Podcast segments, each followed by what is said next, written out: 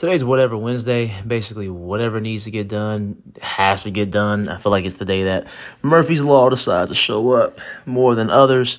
Um, I really don't have much for you today aside from a conversation that I had with a sports instruction coach.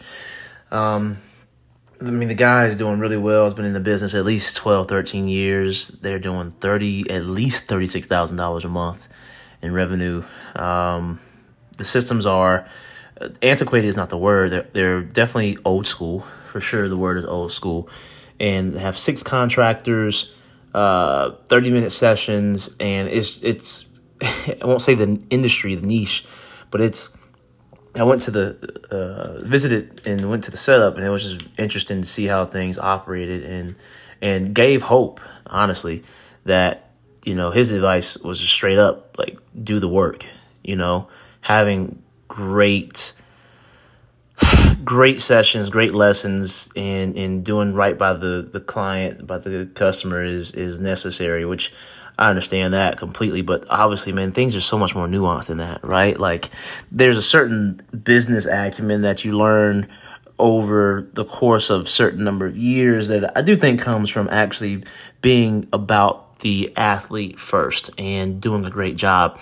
Also, believe that there are people who do a great job with the athlete, but don't have the business scale that they would like. Like there's there's there's a spectrum, right? I, I feel like I know people who do a great job, so great that they're not willing to expand and they want to stay at a certain size, which is okay.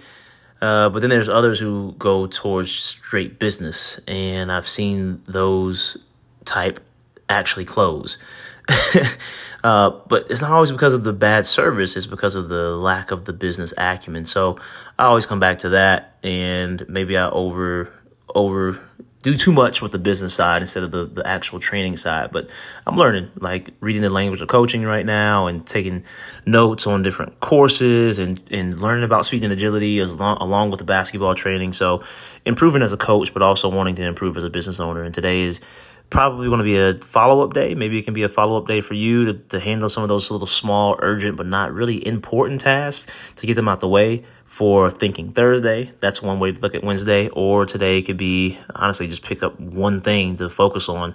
Still trying to get a feel for that, to be frank. Uh, but hopefully you guys can have a productive day. And I guess one other thing that that the coach shared with me that is pulling in that much money and, and, and doing a really, really good job, you know, my life doesn't occur to me in the way of having debt. Uh, had it at one point, student loans, credit cards, car note, and it was more debilitating than I realized, right? And got rid of that. And now I like the rice and beans, beans and rice. I like not having any payments like that. But at the same time, I see how having those payments, having that debt, especially commercial debt, can actually help you, especially if you have tenants.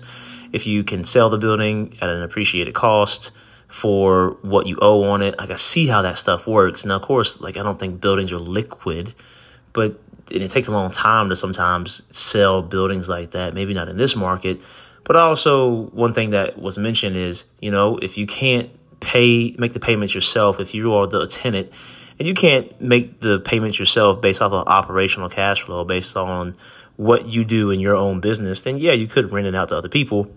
And you know, his his thought was use debt to make more money and set you up to make more money once you get out of debt. So use debt initially to pay the debt off and make more money once the debt's paid off, which I kind of understand. So I'm in this frenzy where I'm thinking, how do I do that without having to borrow the money, without having to do stuff like that? Like I, uh, that's the fun thought experiment for me right now.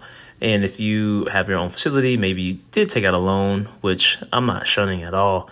I just think there's pros and cons to right sizing hours, to uh, being variable in your costs. But if your rent's super duper low, like this person's rent was stupid low, if your rent is super low, then it's kind of leaning towards the uh, his his frame of mind, right? And hopefully your rent is not anywhere near what what theirs, well, I guess anywhere uh, opposite of what theirs was, and and theirs was less than two k a month, right? And you can imagine bringing in thirty six, and and and they have less than two. Like it's crazy, crazy to have those kind of numbers.